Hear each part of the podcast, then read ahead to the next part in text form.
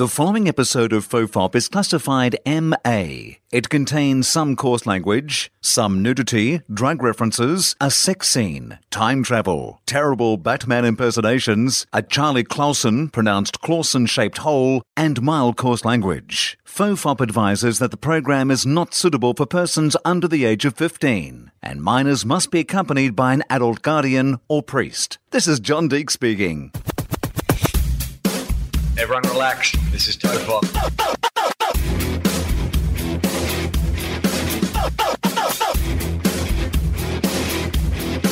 Ironically, I'm not relaxed.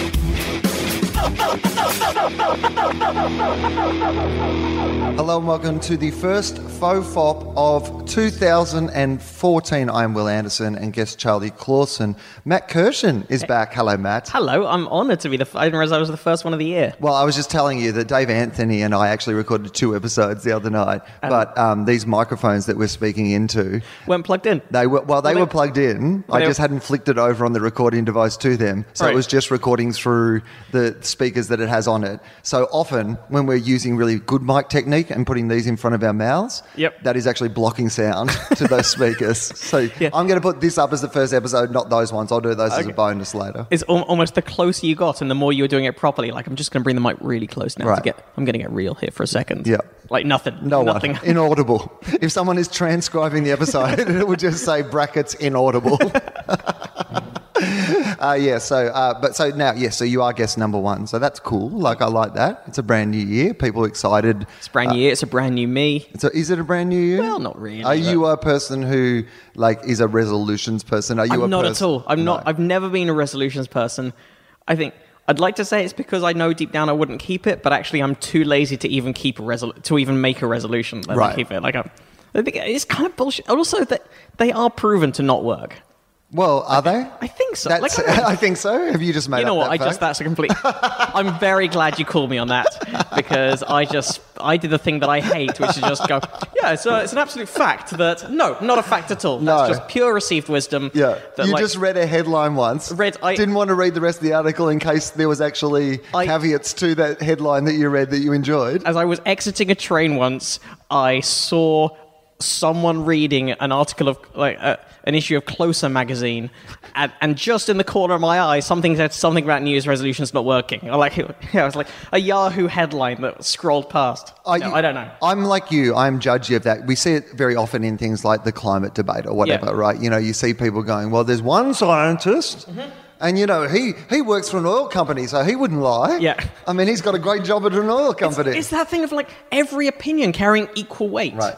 Like every, yeah, with something like the climate, particularly with science, climate or vaccines or anything, the, like the B B C, and I'm sure A B C in Australia is the same because they're publicly funded, so they have a remit to be fair. Or the, um, they, they sort of go, well, we have to give every side of the...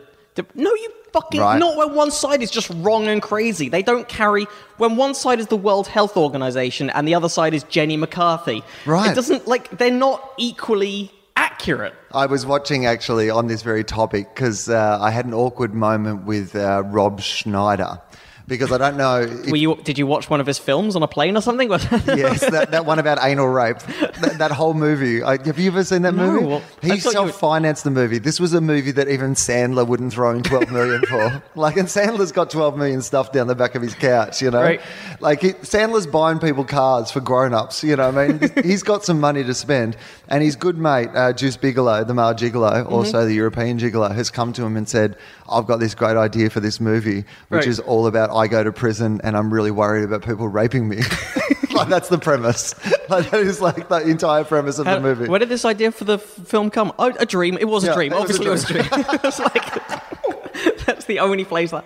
So a man who self-finan- self-financed a, a film yep. uh, about anal rape, uh, he um, also is a vaccine denier.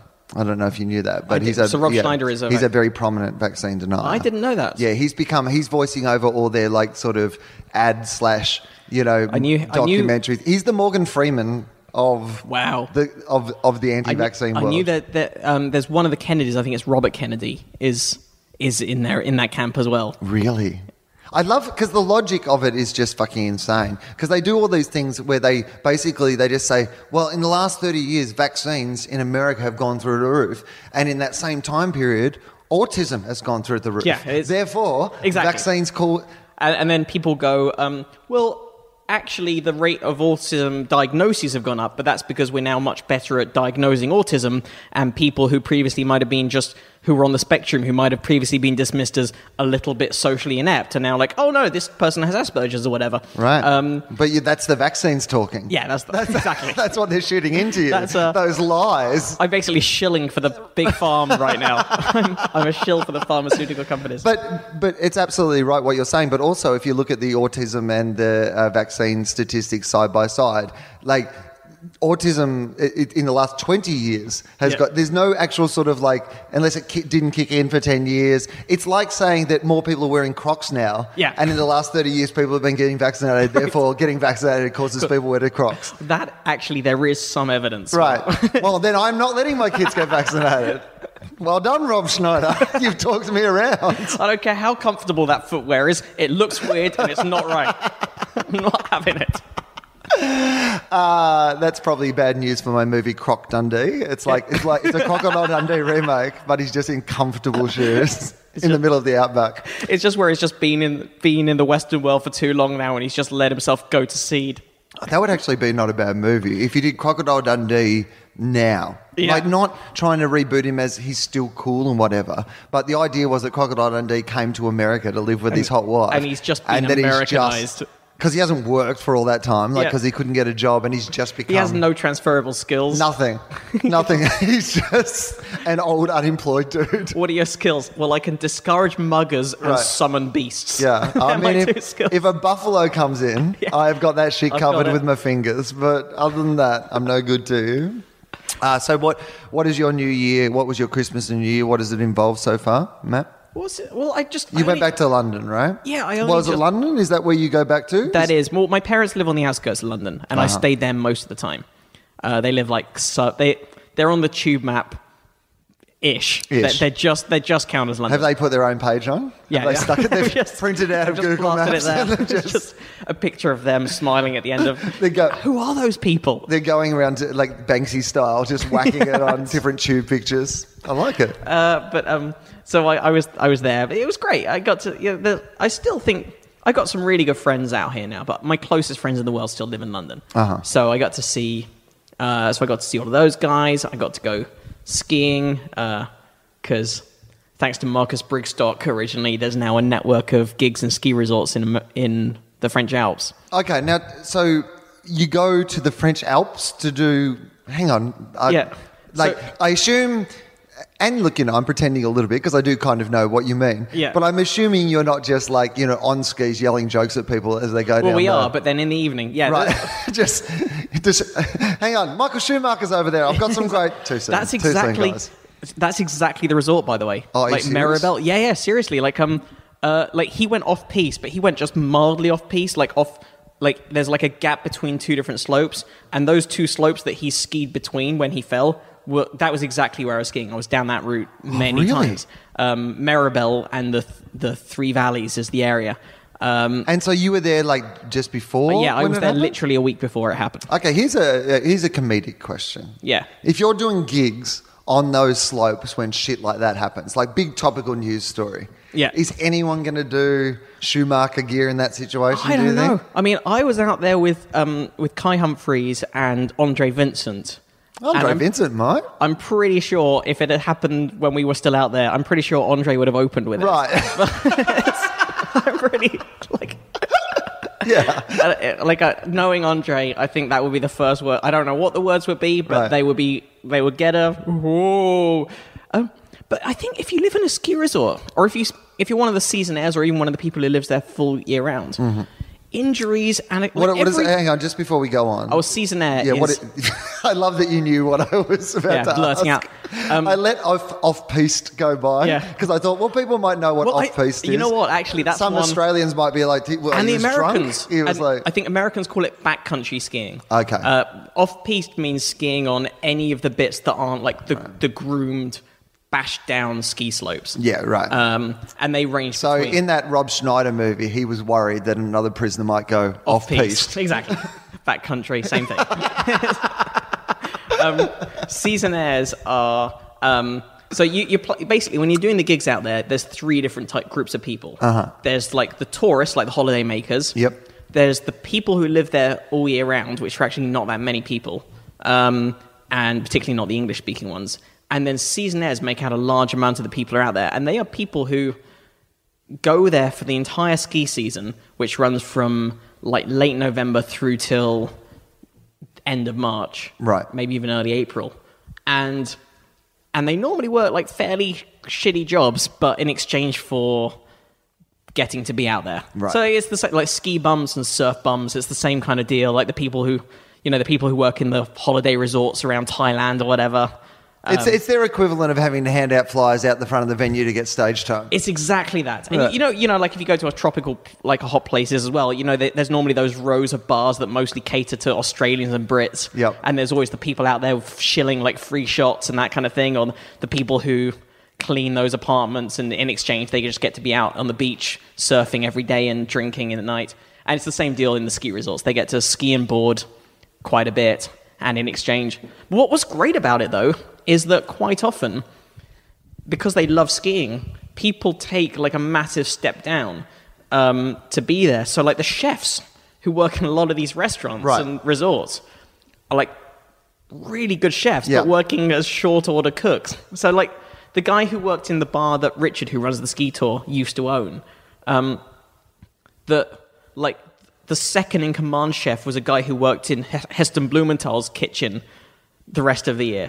Like right. he was like, oh, he worked in like a three Michelin star venue the rest of the year, and he's making eggs and chips for British tourists. Right. Surely he would be better on the snow machines with the dry ice. Right, exactly. The... yeah. He's giving you mixtapes at the top think... of the run. Just listen to this on the way down. It will. It, the experience will be greater. I think, just, I think we're skiing in snail sorbet. Right. like... I think so, was that... So what are the gigs like? To run me through like how the actual shows go. They're, they're generally bar gigs. Right.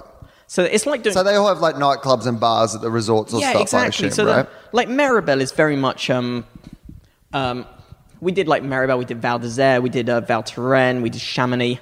Um, and they have just like these streets that are full of bars, restaurants and nightclubs that cater... Like they're huge tourist destinations.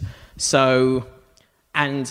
And the reps let the holidaymakers know about it. Like, they often do deals. Like, so some of the gigs are more local-oriented and some are more holidaymakers. One of the gigs we did was just full of, in teen, was just full of students. Like, there was about, like, three different university groups all on, like, university ski right. trips. Uh, and presumably their rep had had some hookup with the bar where they're like, hey, do you want to get a, do you want to get twenty people down to this show and we'll cut you a deal or whatever? So you're playing to those... It's like the difference. It's it's somewhere between doing a college gig and doing like a bar gig, right? And doing a weekend gig. It's like it's like somewhere between those three. So you have to work, but it can be fun. Yeah, you have. To, you don't have to work. Work. It's not right. like they, there were none of them this year that we walked in going, "This is going to be a disaster." But then there are ones where you walk in and they haven't quite got like the ones in Méribel has been running for ten years. They got they got their shit together. They got the sound system. They got the lights. And then a few of them are like. We were like we were unscrewing light bulbs in the non-stage bits of the room so that the stage bit was lit up. Right. So only gig at the Snow I ever did.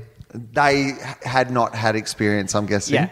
Uh, because it was a bar also. And it was a great lineup, but we were all new comedians. It was myself and Dave Hughes, and like Rove was on with his old uh, comedy partner Duff. And so like, how long ago was this? Oh, this is like eighteen years ago, I guess, nineteen years ago. So this is one of these ones where if they kept the poster, like now they'd be able to go like, oh, holy shit. Corinne Grant was on the trip. Like, I mean, it was this big, all these people who went on to have like big careers. Yeah. Like, and it was terrible. They They had lights, but the lights didn't make the room any more light than the lights that were already on in the room. Right. So so even though when you stood on stage, you, you were like, these are technically lights. They are not changing the dynamic in this room at all. Yeah. Secondly, um, they wouldn't turn off any of the lights because they were connected to the whole bar, and this was only in one part of the bar, you know. Uh, the third thing was that there was a darts game going on and the board was next to the stage. So imagine if you step one step off the stage, that's where the board is, right? Yes, right. And they wouldn't stop the dance. They would not stop playing because they were like mid-game when the gig had to start. And like if we were more experienced, someone would have said, well, let's uh, if they're not going to stop, we'll let them finish their yeah, game. There's an old but, showbiz rule. Right. Don't do a gig when someone's throwing metal pointy things directly at you. Well, the funny thing was, like at the start, you think that the biggest disturbance will be the worry that they're going to... But it was far enough away on the stage that...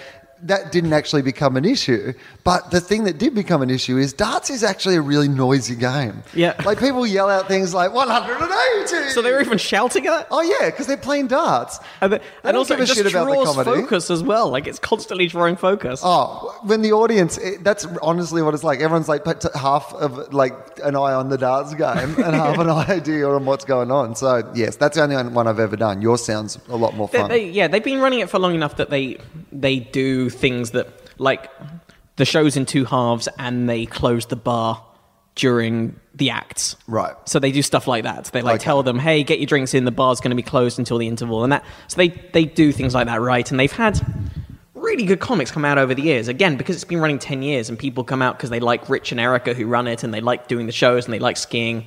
Uh, so they get good, good people coming out every year. So they kind of get spoiled. It's amazing how that experience about somebody uh, treating you well, about it being fun, can, like, you know, somebody was asking me the other day in an interview, they were like, you know, how do you uh, create a good comedy club and get good comedians to come there? And I said, there's so many intangible things, and most of them about the show, but really they're about how much fun they had. Yeah. When they were having that experience. And if you're in a good club, like a club that looks after you, or like, you know, a place where it they're makes cool, all the difference in the world. Like the, even the club place... that looks after the comics and the club that looks after the audience and right. makes them both feel good. Makes all the difference. But also the other thing that I would say on that dynamic is a club that if it comes down to a choice between you and the audience, yeah. picks you. Yes. And that's like, it's an important thing completely to remember. Like I did, so I just did a week in Denver. It was my second week in Denver yep. um, this year. It's, it was, they've been really nice to me. It, I'm officially, I think I'm biggest in Denver.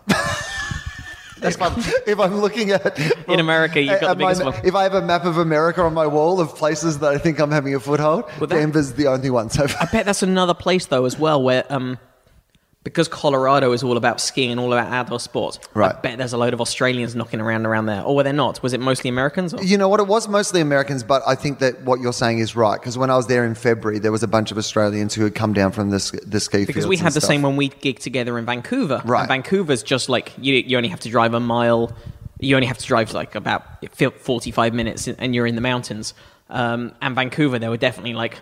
all these Aussies who'd come down from the resorts. Oh, were, it would have been a great night to steal shit. Yeah. Like, it would have been it would have been a great night to do the the purge at the resorts because nobody was working. No one was there. They were all like, Will Anderson, the fuck's he doing in?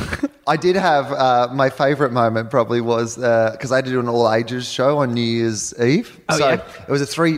It was an interesting week. I like the way that the week's structured in the end because I got into town on a Friday rather than a Tuesday or a Wednesday. Right. So got into town, did a double Friday, did your double Saturday. And so by the time the Sunday show comes around, which traditionally can be a bit quieter or a bit...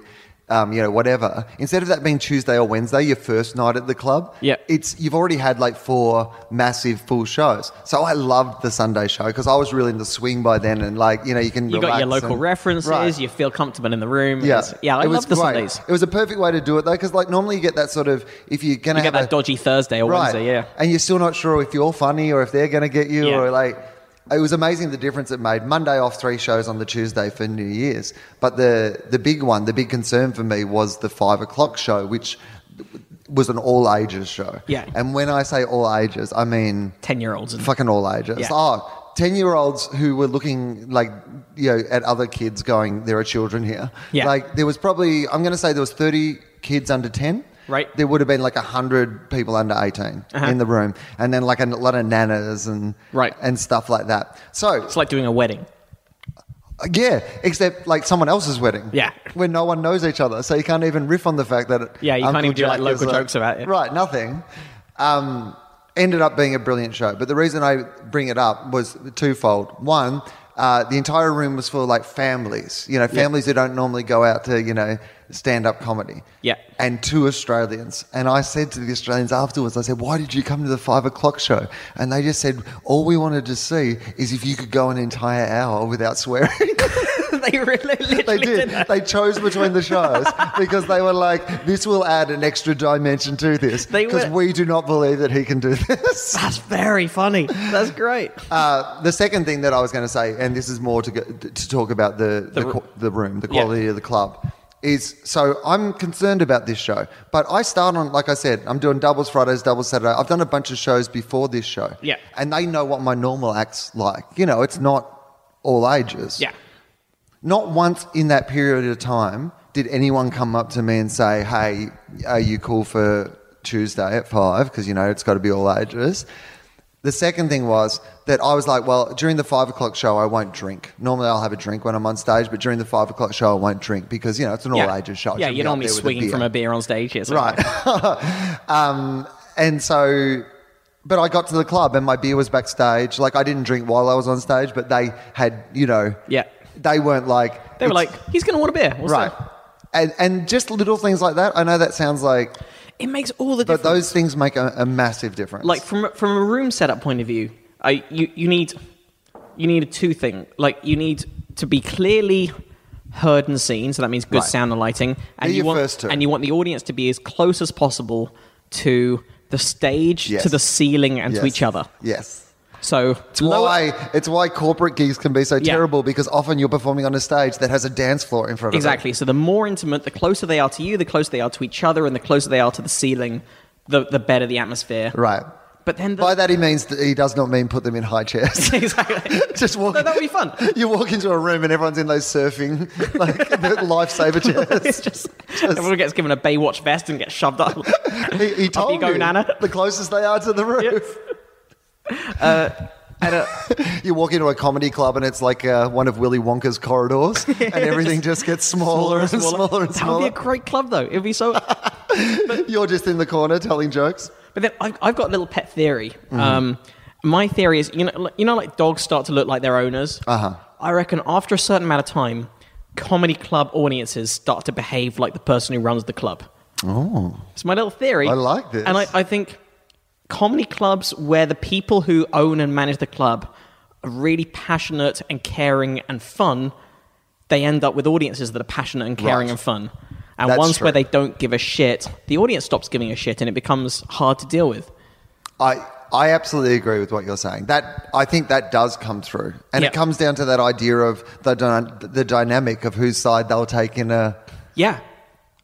I um yeah it's a, it's it's an interesting it was an interesting experience doing those shows. It, it was such a I've never done three shows in exactly the same room that I have such a different vibe, because the five o'clock all ages was brilliant fun. Like, they actually were a brilliant audience. And that was were, on New Year's Eve, right? That, this is on New Year's Eve. Yeah. And they've come out with the kids at five o'clock and then they're yeah, going to put them to yeah. bed and they're all going to get drunk See, or whatever. That can be fun. Sometimes when people do, I've, I've done a few comedy club for kids shows, which mm-hmm. a couple of friends of mine okay. run in Britain. And it is exactly what it sounds like. It's like they, they run... They actually just take regular circuit comics who normally do adult shows like yourself, and they put them in front of kids' audiences, and and it is just it's for the kids, and so and they've not they're nearly always fun. But there is a thing that when people have their kids and they don't think they're getting what they wanted, right, and that things aren't going quite to plan, people are so much more dickish right. than they ever like parent. Like a, a couple, when they think like the food's not quite right or the show starts late or the sound's a bit off, they'll be like, hey, the sound was a bit off. But if they, they've got their kids with them, they suddenly think that they have a right for everything to be, we took our child and this was just not good. And yeah. they, they get really, like everything has to be exactly. You have ruined Bevan's opinion of show business. Exactly. Exactly. I don't think he will ever be the same again. Like, if he kills people in the future, right. this is on you. Uh, we dreamed of a career in audiovisual arts for him. But... um, but, uh, yeah, but, but, but they were excited. That. But they, but they, they were all excited. You, you feed off that excitement, and I also, I think, like, uh, what I feared was because I know that I have plenty of things that don't have dirty stuff in it. Yeah. I. But the problem is that quite a lot of the time, say the first few beats of a joke is the stuff where I could do all that stuff, but when it gets really interesting to me or when it gets really yeah. fun or when it gets really extreme is when it gets, you know, dirty. I can do the you know, the this nice point on gay marriage and this nice point on gay marriage and this nice point on gay marriage. But yeah. at some stage, I want to talk about dog fucking. Yeah. That's what I, you know. But that's the other, a lot of the stuff you, you start to realize, and this is something I've gone through when I've done those kids shows um, as well. And I don't think I've ever done it close to an hour. I think the longest I've done is about thirty. Um, but then they were specifically kids shows rather than shows where I'm playing to all ages and, right. then, you know, throw stuff in for the kids. Um, but you start to realize... even the things that don't have swear words in them, like there's no, there's nothing in the first few bits of your gay marriage routine that is con- that has contentious language or contentious subject matter. But a ten-year-old just doesn't know enough about the politics to, to be understand able to, it. To be able to understand it, right. like they barely re- they barely know what marriage means legally. Right. You know, they know that they know that auntie and uncle had a wedding and I got and I had to wear a suit, but they don't know what that. what the implications are for mortgage repayments or health insurance or anything. That doesn't mean anything to them. I, you're absolutely right. And then you start to realise how much of your stuff relies on people knowing at least something. Yeah. like, and I think that's why we talk about that idea of smart audiences. You know, when you have a joke that is you're like, oh, they got that? Yeah. They're going to get, you know, all that stuff where it goes like that. And then some nights they've just like, they just haven't done enough reading. Yeah. Some nights... Just- Some nights you have to do, and I've, I've fantasized about this before, but some nights I think that you could just show a five-minute package. Like pre- pre-presentation? Yeah. Just here's some shit you'll need to know. Like if you're not across this, like, you know, this this person says stupid things, and here's a picture of this guy. Look how much he looks like this guy. That'll yep. come in handy later. It's almost like those sort of uh, language lessons at school, the video ones where they're like, where they're like, this is French for bus, this is French for tree, this is French for cabin. Now let's put it into practice. Right. Please welcome to the stage, Will Anderson. Will Anderson. It's like... Because it's not like I don't think it would spoil the joke, because by the time you got to the joke, yeah, I think, to be honest, it would only add to the you joke. You get a little... Right. If people could tick them off. In fact, that's what I'd have them on a... Yeah. And then I'd put them up on a Brady Bunch-style board behind me, yeah. and each time I did a reference, it could just... Bing! I could finally use like a projector, like I do a Dave Gorman show, yeah. and I could just like cross them out. Um, okay, so uh, yeah, Denver was fun, and you went back to, to London. So what is what is what does Christmas involve in London? Uh, well, I mean, it's all as you know, everyone in Britain is an orphan, so so what what mostly happens is, you know, we. We wander the streets for a while. Uh, an old guy will throw us a bag of money and we'll have to buy a goose. And it's all... No, I, I mean, my family's Jewish, so we don't go as hog wild on Christmas. But, well, literally. But um, my, my aunt, yeah, my aunt and uncle, not, do, they do yeah. Christmas dinner. Uh-huh. So they do... Um, uh, so we go around to theirs on the day. I don't know, it's kind of nice, though. It's cold. Have you have you ever done a cold Christmas? Yeah, I, I, so I did... Um, oh, this would have been your first cold Christmas. No, well, I was here yeah. for Christmas Day. In okay. fact, I was sitting in this uh, room that we are in now, which may be a bit echoey. Yeah. Um, because it's still mostly empty. Did you have people around? Did you do a, like an orphan's Christmas? No. So if you can imagine, Matt, we're in my living room, which now has a table. We're sitting at the table, which yep. arrived a couple of days ago. It's very nice. There's a... Um, and it now has some sort of Ottoman coffee table thing, like in the middle of the room. Couch is still to come. Yep. However, if you, if you if you went back to Christmas Day, this room was completely empty, apart from a cardboard box that had that Ottoman in it that I was using as a desk. And I had a tiny little chair next to it, and yeah. I had another box that I was using as my table, and then there was, and it was just me on Christmas Day sitting in this giant empty space on my little box desk by myself. I went and had lunch by myself, and I'm at this cafe, and I look around, and it's just men having lunch by themselves, and I'm like, A, I live in West Hollywood, so it's like. It's mostly gay men. So okay. I'm assuming that, like, well, mostly if you went to a cafe in West Hollywood, there's a lot of gay men anyway. So maybe I'm overthinking this. But I'm also thinking, well, maybe I'm starting to invent stories. You know, when I'm sitting there, I'm starting to go, ah, oh, you know what? They can't be with their family because they're gay and their family don't accept them. And, like, I'm inventing all this, like... See, if I were at a cafe on Christmas Day and it was mostly men, I, in my mind, I would be thinking, oh, they have the kids for Boxing Day. Right. Like, it's just... All right. See, that's a good thought. Or have, I, I could have thought they tomorrow. were Jewish. I could have thought they were not religious. Yeah. But mostly... Yeah, because West Hollywood's quite Jewish as well. There's... Right. But mostly what I thought was that their parents didn't love them because they were gay. Right. And then I was like, oh, my God, that's so sad. And then I started to, like, really kind of feel sad for them. And then I'm like... You're sitting alone, loser, on Christmas Day. Who are you to be inventing backstories for other people? Maybe they're just like you. You've given them names as well. Right. Maybe their apartment doesn't have anything in it and they're going to Denver in two days and they couldn't be asked doing anything. Maybe they thought it was sadder to do an orphan's Christmas. Did you, did you miss doing Christmas or did you, did you have a nice day? Nah, not really. I mean, I talked to my parents the day before and my like my brother and my sister and stuff because of course, it was a, it's a full day before, pretty uh-huh. much, isn't it? So um, yeah, so on Christmas Eve here, it was a, it was a Christmas Day in Australia. So I spoke to all them that day, right? And I felt like I did that, and then it was the first time I realised, like, because I didn't really think about any of these things. These were things that only came to me afterwards. Like, was that from the outside, if somebody just said to you, hey, I'm a bit w- worried about Will, like, you know, he's moved away and he's been spending a lot of time by himself, and I heard on Christmas he just sat, sat on a and, box sat on a box and then went looked and, at a wall and then went out and with some gay people whose family didn't love them and sat around, had a support group, then came home and had a few drinks by himself and went to bed. Like, there is some yeah. some parts of it that are a little bit... Um, sad. I didn't get any presents. It was the first time ever in my life that no one had, go, you know, like, because normally yeah. at least if you're home, someone will buy you a present. Mm-hmm. I didn't buy anyone else any presents either, like, because yeah. I'm not, so it's not really, but I was like, there was part of it that was like, oh, you know, he didn't get any presents, he was just alone by himself. He put, like, you bought like a, a G clamp that you could attach one end of a cracker to. Right. Just pull it. I did I did think about... And then about, a clamp wins, like it gets the bigger bits and you're like, oh. And I can't even read it out. I put that, I flashback, cut to me, the, the clamp with a hat on, whistle coming out of its mouth. You just sat grumpily looking at, back at your wall.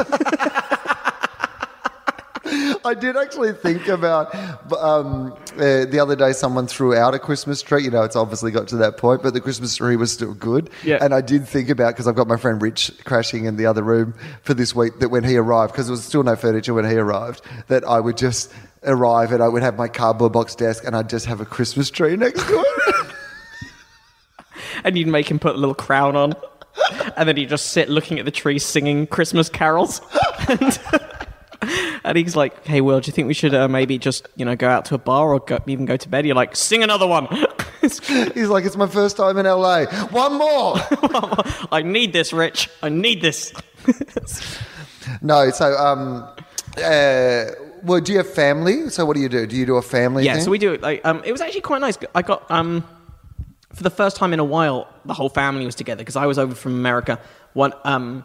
I have three younger sisters, uh-huh. and the eldest of them lives in Australia. She lives in Sydney. Oh, I so didn't know she that. was, uh, yeah. So she was, um, she was over for the first time in a couple of years. Okay, and I was over, and uh, so and, and the other two are still, and the other two are still. They're, they're a fair bit younger, so they're still. One of them's only just graduated, and okay. one of them is still a student. All right. Okay. Um, so and you all got together. So we were all together and went to my aunt and uncle's and. Uh, Oh, that's good. That's that's nice. Yeah, so it was just like, it was just my aunt, uncle, my two cousins, uh, one of my cousins' boyfriends, the the six of us, and then Great Auntie Hilda, who's um, she's normally good value. Like she's she's eighty-five and she's reached that good value old relative stage. What do you mean by that? Well, a couple of years ago, and this won't mean as much um, to I guess anyone but your British listeners, but there's a there's a Scottish T V presenter called Lorraine Kelly. Mm-hmm. Uh, who's who hosts a morning T V show in the U K, and it turns out Great Auntie Hilda doesn't like her. She can't understand her clearly, and she's been waging a one-woman campaign. Like, she is the mad old person right. who writes and phones in to T V stations, right. and she's been demanding that they that they both take her off the television and send her back to Scotland. like they're like. So like, she's essentially she's an old school troll. Oh yeah, like in her she's a troll without the internet. She's a troll without the internet, except she she's not just trying to stir up controversy. She just genuinely she yeah. just wants her sent back to Scotland, one person where she belongs, sent back like, to your own country. Like coming she, over here, taking British jobs from British speaking people. Exactly. So she believes she somehow believes that a T V station has the power to repatriate people. I imagine they probably do. Yep. I mean, the big ones. Speaking of um, uh, Scottish brogues, uh, last time we were uh, on this podcast, yes, uh, we were talking about your friend Karen Gillan uh-huh. uh, from Doctor Who and how, like, I think she's awesome. How, yeah, you're like, I maybe shouldn't meet her. Right. And so... we spoke um, about the fact that she lives around here somewhere. She lives near, very close nearby to, to where I am. Yes. And that is absolutely true because I've seen her a lot since I've been here. Have you said hello? Uh, so I, I'll run you through this. So she, I won't mention the name of the place because, you know, like even though I'm stalking her, I don't want to give yeah. other people, you know. Um, uh, but she goes to a cafe that's near my house, uh-huh. and I go to that cafe quite often, and particularly because I've had no furniture, I will go there for like, you know, have breakfast, but sit there for a couple of hours and work. Do some writing and that kind of thing. Which I have hated because I just feel like every other fucking asshole in L A who's sitting at a cafe. Yeah. How's, the, how's, how's that screenplay going? You that's got- seriously, and, and I want to. There's part of me, there's the ego part of me that wants to go, this is real work. Yeah. I have a real job. I've got a career. I've been like I've I've, yeah. I've been on T V. Yeah, but but somehow I feel like that will not make it better. Yeah, it somehow doesn't. you just you just like print out your IMDb page and just right. slide it next just, to you. Yes, I. Some of you guys might be pretending, but here's um. Yeah. This is real work. Um, but she also, and here's something that I've, I I admire about her. Is that she also will often go and have breakfast by herself at right. this place. Now, some people find eating by themselves really confronting. Yeah. Like, I imagine as a comic, you have made your peace with the idea that you can eat a meal by yourself or go to the movies by yourself. Yeah, and like, in, in my head, I I um, I bet you, I, I'm sure you do the same. You like, you're constantly going like, do they think I'm a sad loner? Or do I have like some sense of mystery? Like, what's he doing in this town? I bet he's here to solve a crime or something. Like, it's right. just like you, you build up the most bullshit. Like the people will be talking about it. For, do you remember that stranger? Yeah. Who sat by himself? He didn't have our accent. And he was reading a book. I heard that he didn't eat meat. Yeah. Where is he from? What is he doing here? Should we all not eat meat? I do love. I love those things. Like, there, there's been times where I've walked into a like a service station on the way back from a gig in the U K because yeah, a lot of U K gigs you drive somewhere, drive to a different city, and then you drive back at one in the morning. And we will stop in at some services to get a snack and a coffee or whatever. And there will be the most unlikely group of people walking together, and you're just walking in going, "What do they think we are?" Right. Because they'll be like, like I've been there, there's been like me, Colin Cole, for example, who's right. like a six foot seven Australian guy who's a clear decade and a half older than me. Yes. Tanya Lee Davis, who's like a Canadian dwarf. and, and then like maybe like a, a like a, a young black guy. Right. Like they'll be, so you're some sort of like, uh, like minor level Marvel... Like, team. What are we? Like superhero bunch. What circus did we come right. from? Like, it just like, why is there an American, a Canadian, an Australian, and they all look like they've come from different like walks of life, different. Right? Are they recasting and, the Princess Bride? What is going it on? It really is like different. I love that about comedy though, because you know you do. I have so much more in common now with someone who, like.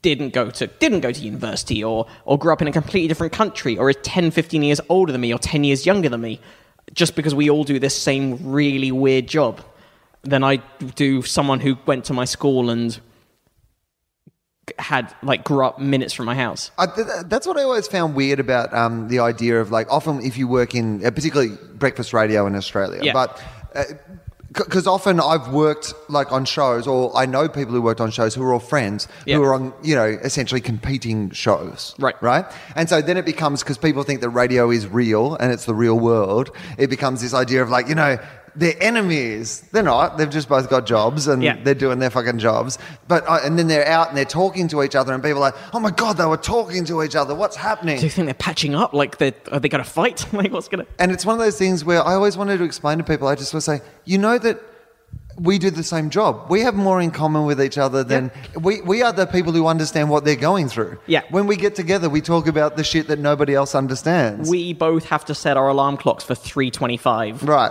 And... And we talk about that with someone else who understands it. Yeah. The only other conversations I'm having are with postmen and milkmen. Please let me have this moment. Um, but so yeah, so you you're somewhere else who I like. I like I like being in a I like being in a restaurant by myself quite often. Okay, I'm quite happy with my own thoughts. Yeah, no, I like it. I eat by myself all the time. Yeah. I, I'm into it. Um, so She's at the next table a couple of di- different times. Yep. First time, I'm like, she's on her phone, she's having breakfast. I'm not gonna, I'm not gonna bother her. Yeah. Um, but the second time, I'm like, you know what? Now it's been like a couple of times. If I'm, if I'm thinking about it, it's weirder than like actually. Because your face will be doing odd things where you're right. like, huh? Right. And also because she's on a cult show, she's u- she's got to be used to getting people looking at her like weird. Like we, of she, course. She came to a sh- like I th- no, it wasn't even a show that I did. It was a it was a different show that a, another mutual friend was doing at the U C B, and we were just at the bar next door. And she got recognised, and within about ten minutes, someone was in the bar wanting a photo, dressed as one of the doctors. Oh yeah, yeah. yeah. Like in full-on Tom Baker regalia, like yeah. with the scarf and the hat, and you go, did you have, were you already wearing that? Did you go to get that? He's kept was it, it in his like car there for this precise for this, moment. Like, as dreaming that one day, but all his friends mocked him for years. He's like, who's the idiot now? No. Huh? Still me? Okay. Okay. Cool. Yeah, right. That's a good point. I'm dressed as Doctor Who. But you're absolutely right. Like, I have a TARDIS joke um, yeah. in my set, and I notice the further I go away from major capital cities in America, the less that TARDIS joke yeah. uh, works. But last night, above a Chinese restaurant at the Comedy Palace, like, I could have closed with that joke that I did ninety seconds in. You know, like, it was core demo for people who watch Doctor Who. Right. And I can imagine she's the same. It'd be that perfect thing, and particularly because her hair's short now because of the movie or whatever she was doing. Yeah. She doesn't look exactly like she looked on Doctor Who, but for Doctor Who fans, like they, they're going to spot her, but everyone else is going to kind of, she's still yeah. not quite famous enough yet that everybody's looking. Yeah, exactly. Yeah, it would be weird. So that's what I, and I. So she's in that weird state, I guess, like I, I haven't spoken to her about that, but she's in this weird state where she's like, um, is that person staring at me because I'm just an attractive tall woman in a restaurant, or because they know who I am, or they think they know who I am but aren't sure. Like, it's just many different levels of glances. Right. And why is that guy dressed like Tom Baker? I, I'm, I'm going to go out on a limb and think in this case, it's category two. It's weird that he's chosen Peter Davidson as his outfit, but that's fine. Um, so, uh, so the second time I thought, you know what, I, sh- I should go and... Yeah. Because what I don't want to be is a person. Yeah, here's me, like in the like I'm inventing like all these backstories for these this, this cafe. Yeah. I'm also inventing the future where me not having said hello would be problematic and weird. Yeah, like that one day in a really normal way, you know, we're hanging out or something and we bump into each other. I love this, by the way, because last time I was on the show, we spent quite a while talking about the number of times I've been weird with Eddie Izzard. Mm. Just. Well, this is what I'm like. And I'm thinking forward to the future where yeah. I'm like, oh, she's like, oh, I didn't, you're that weird guy who... You're that guy who's awkward in, in that West Hollywood cafe. Did, have you finished your screenplay, loser? Yeah. So I, I went and said hello. I really, it was quick. Yeah. Because here's my thing. Like, I know what it's... Okay. Yeah, you've been on the other side right. of it many times. Right. I've been with you when there's Australians around. They get very excited. Right. And they do, and I love that, and it's very nice of them. Yeah. However, you know, I don't want to be, I yeah. don't want, I don't want her to feel uncomfortable. So I, I think in that situation, you've just got to get straight to the point. Yes. Like, you know, you don't want to be like, hey, and then have to have them fill in with like a, hey. Like, you just got to go. You just got to say hello, get their attention. Yeah. You know, do your speech. Uh, I chose the speech from the end of uh, Good Will Hunting. and uh... Not the one for the middle where you just confronted her and told her it wasn't her fault many times. It's not your fault. What are you talking about? It's not your fault. Until she starts crying and you've done your job. I did Matt Smith's dying speech from the Doctor Who episode that hadn't actually come out when this happened. It yep. was amazing. Um, uh, no, I, this is this was what I went with, you okay. can, and you can run me through um, how okay. how, you, how you think I went okay. in this situation. I said um, hello. I said uh, firstly, I'd like to say I'm a big fan. I think you're fantastic. Uh, also, I believe that we have a mutual friend. And she went, oh, who? And I said Matt Kirshen, and she said, oh, I'll tell him that you said hello. Mm-hmm. That was it. That's it. But that that's seemed cool. like. That was all right, right? Yeah. And I enjoyed that she said, I'll tell him that you said hello. Yeah. Because that had a level of familiarity with you that I enjoyed. Excellent. And that was it. But she clearly didn't tell you. She didn't, but I no. only saw her... What a lying what bitch. A bitch. What a Seriously. bitch. Seriously. Can you ma- imagine if next time I went down there and she's at the next table and I just look at her like, bitch. You promised. Liar! You promised, Matt. I saw Matt and he said that you did not say hello. How can children believe your words? Jeez. Actress. I guess all actresses are liars when yeah. it comes down to it. It's like you're pretending. It's not even her real name. She's probably never travelled in time. I'm beginning to doubt everything I've ever seen you do.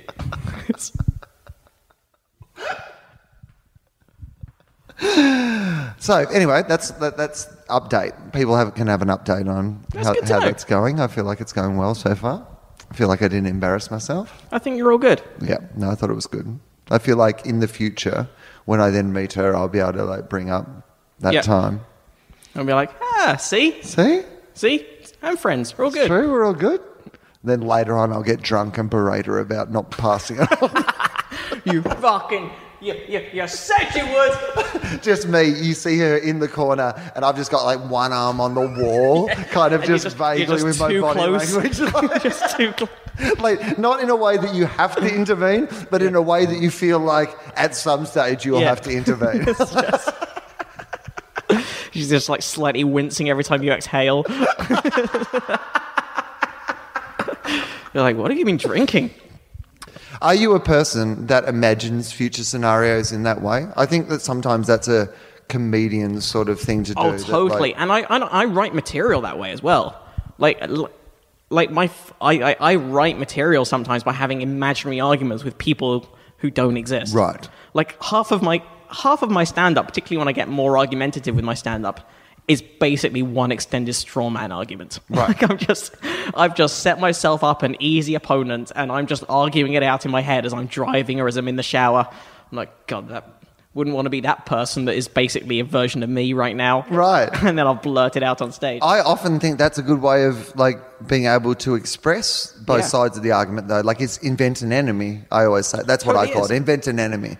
Like, rather than me getting out on stage and saying, here's what I want to say about not eating meat, it's always nice to put in the, the arguments against it that yeah. people in the audience have in someone's mouth and be like... Although I, I hadn't even occurred to it right now until just now, but I, I know I do straw man it, and I bet it's very easy to do that. Like, it's very easy to kind of go, and these people say...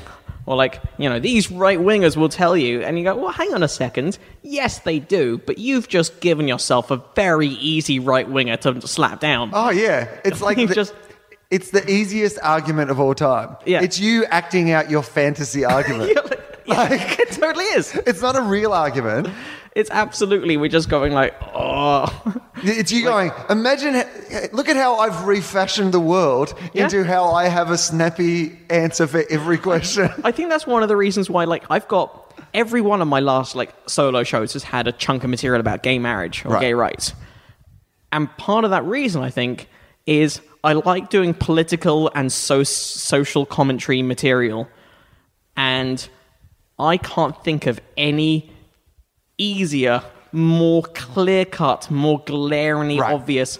Bec- like, like the gay gay rights issue is so obvious. Right. Like, it's so... The counter-arguments are so inherently absurd that it becomes incredibly easy to r- write opposing material. Because all you have to do is think about any counter-argument, find someone who said it, and there's always someone who said it.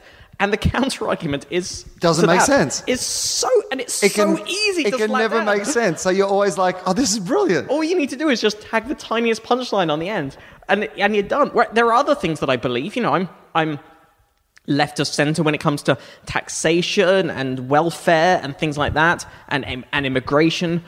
But I don't have the stats handy. I don't have the full information. If someone starts coming up coming at me with percentages and raw numbers, I'm. I'm like, oh, well, um, hold tight for a second. I've got to Google for it, and I'm going to come back to you with a counter-argument. whereas, whereas when it comes to things like L G B T stuff, it's, it's so obvious. Like, it's so just there, and it's so clear-cut that the people who are arguing against it are just are dinosaurs and on the wrong side of history, and it, it, it's incredibly simple to write material. It's amazing uh, what you're saying for a couple of reasons. But firstly, I agree with you one hundred percent. Because... there's very rare things in our generation that we've had to rail against. Yeah. You know, like a lot of the w- hard work's already been done. Yeah, and there's still huge problems with like inequality, and there's there's arguments that, you know, I feel in like Britain there's the National Health Service being dismantled and and austerity measures for that the Conservatives are bringing in that are screwing over large, large number of people's fire stations just got shut down in central London by Boris Johnson, the mayor. And there's there's loads of bad things that are happening. But they're complex, nuanced situations. Like, it's rare that you have something that's black and white. You know, previous yeah. generations had... Black and white. Black and white. They literally had that. Yeah, and they certainly had issues with about censorship and what you could say on stage and all these things that yeah. you could... But our generation, like, what was shocking anymore and what was an injustice? And the gay marriage thing is so obvious to anyone it, who has it, a brain. Exactly. It's... You know, and there are still problems with censorship, and there are still huge oh, problems with race, and there Evolving are still problems yeah, with all those things. Absolutely, and there are problems with race, and there are problems with with privacy and intrusion of the government. Hang There's on, co- are you saying that comedy didn't solve all those things? It came close. It came very close. Then Lenny Bruce died. I know. We thought it was done, but it, it nearly, nearly, but not quite. Uh, but, but, you know, there's obviously still massive problems with all those issues, but they are so much more subtle and they're so much more nuanced. And right. no mainstream politician, for example, could get away, even like in, in America or, or Britain or Australia, with saying things like, I don't believe white people should be allowed to marry black people or black children shouldn't be allowed in schools or anything like that, which mainstream politicians were saying in America within living memory. Within our lifetimes. Yeah. Like within just barely more than my lifetime, Aboriginal people were considered flora and fauna in Australia. Like there's... Which is incredible. You know, it's... These aren't, you know, this wasn't a million. Yeah. We should, like, there's a big part of me that often thinks we should definitely take some time along the journey to applaud how far we've come in such a short period yeah. of time. Because if you look at how much we have evolved on those things, you know, in the last hundred years, say, yeah. compared to how much those things evolved previously, it's it's going well, but there's just a but, lot of other still, work to go. There's also a bit of discomfort about a couple of white guys applauding themselves for being so good on race when there's still huge racial inequality and there's still huge problems with that. Absolutely. And um, it's not like when gay people get married, that's going to solve everything. No, of there course There will be not. Problems. Like, for example, there was a guy arguing with me on the... And he was doing that. He was doing the reverse of what we do in right. our stand-up. Oh, so you're saying... Right. No, no, that's not what I'm saying. Uh, right. He was being very... Like, he used the example, and this is... These fuckers. Like, you know, sometimes you're just like... You hate someone for some one reason, but you also hate them for like another reason. Oh, yeah. Like, firstly, I hate these guys for what they did. But secondly, I hate it for the fact that they can now be used forever as this fucking argument by these idiots, right? Uh-huh. So two Austra- well, one was an Australian man, and I think another one wasn't an Australian man, but a guy, a couple, a gay couple who got married, uh, adopted a kid and abused a kid and like took it into child pornography and like it was a real... And right. so now that is the... So A... I hate that and them and everything that they did, and they should be, you know, it was yeah. horrible, the whole thing. But secondly, I hate them extra because they fucked it up for everybody. Right. Do you know what I mean? That's the thing that the bigots will use to say, well, we can't let, you know, overlooking the fact that yeah. there's been millions of times far that heterosexual people yeah, have. Far like, more. And, and, and it's the same thing. Like every gay, uh, again, it's really difficult. Like any gay couple who get married, like gay divorce is going to become an increasing thing. Right. Uh, but every every every time a gay marriage doesn't work out, oh, yeah. it gets held up as an example of a failure of the system rather right. than just, hey, you know, like a large percentage of, of all marriages, One whatever two. the genders, yeah. don't work out. Right. Like it's just... But, in most places, at least one in two. Yeah. In some places, more than one in two. And it... But again, because there's that appallingly bigoted conflation of homosexuality with paedophilia... Like, again, most paedophiles are straight. Most, right. most, uh, so, most abuse is straight. And so, and I guess that what I was trying to say about that was the, the idea that when gay people get married, that's not going to suddenly solve, it will create a range of its own problems. Absolutely. In the same way as the way we're dealing with race creates a range of its own problems, in the way that, yeah, you know, the clearly same way the end of apartheid in South Africa didn't led to fix our, it. No, yeah, South Africa's still like right. a mess, but at least it's a mess where black people can vote and can right. be. can be president and so on. No? Yeah, that was the thing that I was like, when Mandela died, you did, the critics who were trying to look for something, there was two things that you found that some assholes who just can't enjoy a nice moment. Yeah. Do you know what I mean? Like, Mandela didn't, A, pretend to be a saint. Yep. You know, this was a dude who had a, bu- a bunch of failed relationships, which is pretty good for a guy who's in prison for twenty-seven yeah. years to have a string of kids and, like, a string of marriages and all those sort of things. And, you know, he himself, like, you know, made a, a lot of mistakes. But the, the one thing that was overwhelming about him was that when he came out of prison, he advocated for forgiveness in that situation. Mm-hmm. And and people were like, well... country's still got a lot of problems. Yeah, it had fucking heaps of problems then. Yeah. It's got a whole bunch of different problems now. Guess what? Everywhere's got a fucking bunch of problems at the moment. Yeah. Like, Mandela wasn't magic. Like, he just, you know. Yeah, and and and it's always going to be a difficult thing when two groups of people who were previously legally kept apart and classified differently right. are allowed to, and ha- and still have huge wealth inequalities and everything, are suddenly allowed to mix. But that doesn't mean you shouldn't make that happen. Like, it doesn't mean that, you, you know, when, uh, when if we let black people and white people be equal, um, there's like it's gonna it's gonna be there's gonna be difficulties.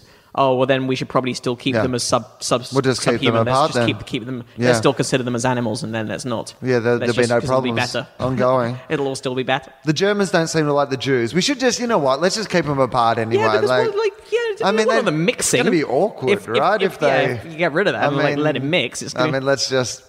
No, but absolutely right. And so I was listening, I'm going over to a gig the other night and I'm I'm in a rental car and I uh, am flipping through the radio stations. I'm just trying to find something to listen to. Normally I listen to an A M sports radio station over here, but mm-hmm. they were, it was a radio broadcast of an American college baseball game. And I was like, even by my standards of shit that I can listen to in sports, this is, I can't this listen, is... I can't listen to a game I don't understand with two teams that I don't know about who are at college. Yeah, on the radio as well. I mean, like, college sports in America are a big deal compared to... Right. Yeah, no, I can't think... I can. I can't imagine, like, two Amer- two British or two Australian universities slugging it out and, like, it, having... No. The whole town come out. But there are some towns, like, where the college football team, some cities where the college football team is the team because it doesn't have an N F L right. franchise. But so also like in biggest... some of the places where they have N F L franchises, the college football is as big as the N F L. Yeah, like it, these are massive games of... It's huge, but I still don't... I don't really know the I don't teams. know anything about I've it. Just mo- I've just half learnt the rules of baseball. And I went to my first... I went to a Dodgers game uh, last month. It was my first baseball experience. What was that like? It was kind of fun. Yeah? Yeah, it was good. It was, uh, I'd like to go to the baseball. It was, I, I kind of got it a bit, and like, I, you know, I was with enough people who knew the rules and could explain what was going on. So I was like, okay, I, I get it now. I get, I get what's happening. I've watched Major League and Field of Dreams, so yep. I should be fine. Okay. Bull Durham, I feel like I'm across it. Yeah, I watch The need. Natural. I watch Eastbound and Down. Surely between those five things, you should I've have worked all out the baseball, information you right? need. I think I saw Major League too. Yeah. Um. So. But you were the one. So um, I'm, listen- I'm flipping through the radio stations. So, so yeah, like college, college baseball, no. Trying to find something to listen to. Terrible. I don't want to be one of these old people, but there's a lot of terrible music on the yep. radio at the moment. Um, it's just noise. And in it's L A, just, it's just noise. It's it's either noise or Eminem and Rihanna singing Monster. They're the two things that I could get. And I was like, okay, well, I can listen to that once, but I can't listen to it on every station. So I've I've gone into like a, a biblical station. Oh. So it's like a like a right wing yep. radio host interviewing like another guy about like the Bible, and they're talking about gay people, and I'm just like, this is. Oh, You're like, okay, this is going to make me angry, but right. I'll probably come out of it with a punchline. But the thing about it was they were talk- they were having this really in depth conversation that you could ne- never really summarize in this way. But the gist of it was this: yep. that their argument was that in someone had warned. Back in the eighties, that if preachers didn't stand up about gay marriage, one day they would ac- be accused of being like racists by for not wanting to do like gay marriages in their churches, right? That's the premise, which by itself is pretty tortured. Secondly, so hang on, if they don't stand up for gay marriage now, yeah, back in the day, stand up for, no against gay marriage. Sorry, yeah, yeah. like so. No. Basically, what he wanted them to do was back in the nineties or whatever, everyone had to come out against gay marriage and say no, we can't have it, because his theory was as soon as some people let gays get married, then there'd be pressure on all of them, and if they said they wouldn't do it, they'd be considered like racists were considered in the old days. Which is that bit of it is actually true. Yes, like I do, I do actually agree with like. Like, if it's like, again, if you don't stand up against Uh, in favor of segregation and against the races mixing, then one day you will be considered a bigot for not allowing a black man to marry a white woman in your church. Right. But that's and rightly so, yes, because the, you are because you are because you are a bigot. A bigot. Yes, like but just... this is my point. They couldn't. They were so frustrated that, that people were calling them racists, which they weren't, yeah. by the way. But they managed to conflate the equivalent it to be of, like, yeah. you know, no, but they were actually like. Now they're calling us racist. They're not. I'm sure you are a racist. Most likely. I'm pretty, I'm pretty sure you are a racist. How can I be homophobic? Some right. of my best friends are black. uh, but it was fantastic because it was one of those things where you're, you're making, you're just making the argument that most normal people have made in their head and gone, oh, no, hang on, no, we should let gay people get married if they want to get married. Well, like, it's a perfect... It's it's like they've taken the reductio ad absurdum argument and just landed on the other side of the coin. No. Like, all of us have just gone, um, well, hang on a second. This is basically the same deal as when people were banning interracial relationships. These are people who happen to be... have this sexual orientation, and who are we to deny one group of... consensual adults the same right that another group of consensual adults have. The general um, consensus and, from our society is that being born gay is something that naturally happens. Yeah. And as a society, we tend to not discriminate on people based purely on a quirk of how you're born. Yeah. That seems to be at the very heart of discrimination. And, and they've gone like, and they've they, we've taken that argument. Hang on a second, like not letting gay people marry is a bit like when they wouldn't let interracial people marry, so we should let gay people marry. And they've sort of landed on the other side mm. going, uh, not letting gay people marry is a bit like when people not letting interracial couples marry, uh, so we better stop gay marriage from happening or we'll be accused of being like the people who were t- stopping interracial couples. Hang on, is that... Do you think, Matt, yeah. that um, much like there are people now, yeah. uh, one of them in the Australian Parliament, Corey Bernardi, uh, who says that if gay people get married, people will marry their dogs... Yeah. Uh, do you think that when black and white people were getting married, there was someone back there who was like, well, what's fucking next, mate? Next fucking a man will marry another man. Yeah. And somewhere he's sitting feeling really justified. Like, now. I told you. I fucking told you. I told you. I fucking told you. I, I think we both have jokes about the in our sets about the what next dogs. Like right. we both have bits that take that argument. One, uh, well, because it's, it's such a ridiculous argument. Again, because it's And again, so it's not something that we made up. It's something that people say people out have, loud. Like, not only people, but in America and in, I guess in Australia as well, and Brit, um, it is something that mainstream... like ma- We had the gay marriage debate in Britain, um, and what was one of the amazing things was David Cameron, the Conservative That's Prime right. Minister, who I, I, you know, I don't agree with the vast majority of his policies. I...